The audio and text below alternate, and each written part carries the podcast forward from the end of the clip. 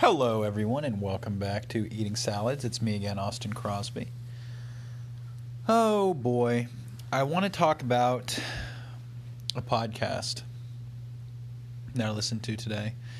Dan Carlin's Hardcore History, which I've been a long-time fan. He very, very sporadically releases episodes.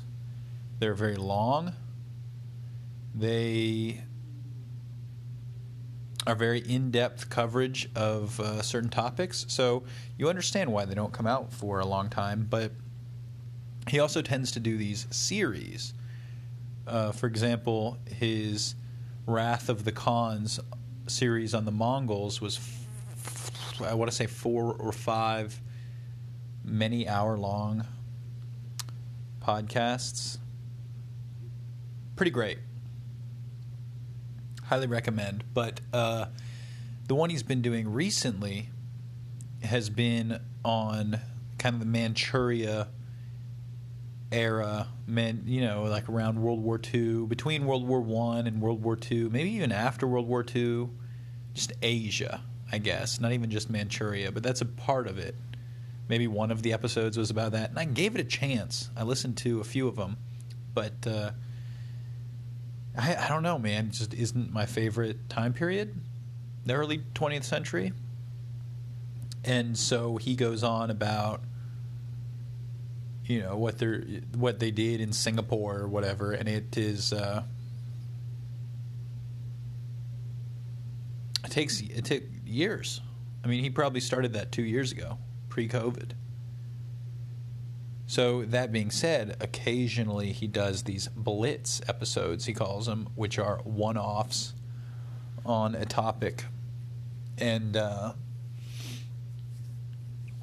this one was human resources. And I was like, oh, cool. And I downloaded it. Well, it was about slavery. And I don't know about you, but I've I feel like I know a lot about slavery. I feel like the average person knows a lot about slavery. So, of course, he adds some interesting insights. For example, he talks about how much of the slavery process happened before the Middle Passage. We all know about the Middle Passage, but apparently prior to putting people on the boats, there was quite a bit of travesty, you know, in the wars and stuff. He talked about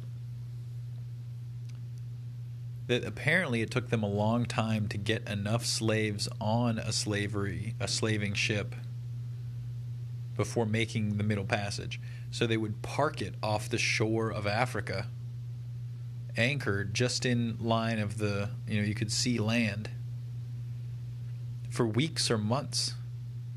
They would like slowly load it up with slaves. And I think that's just like, wow, that's crazy. They talk about how they could smell it for miles downwind. He made the point of how drastically different the ancient slave trade was from the American one, which is a point that I've had like Amiri Baraka made that. I get that. I get that there was something about God, he had a name for it, chattel chattel slavery where you're subhuman. And that, yeah, definitely sucks. Um, he said that, you know, being able to go into the open ocean was a huge deal for slavery. And prior to the ability, you know, only like Vikings, Polynesians, like very few people could go out into open ocean. And then once they could, they started to, like in the case of Christopher Columbus, discovering new lands. And uh, that there was actually like he made some interesting points about ancient laws about slavery that were, uh, or maybe not ancient, but an- antique laws about slavery that implied, you know, how much they knew it was wrong, but they were just like, well, you can do it to others. And so when Christopher Columbus landed in you know, Hispaniola or whatever, and wanted to enslave the people, the queen was like, How could you enslave my subjects? What gives you the right? And it's like, wow, what a crazy, what a crazy little thing.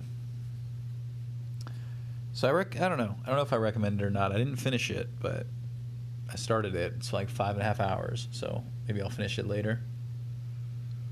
Um, I had a, uh little bit of shrimp today. Shrimp salad, blueberry salad.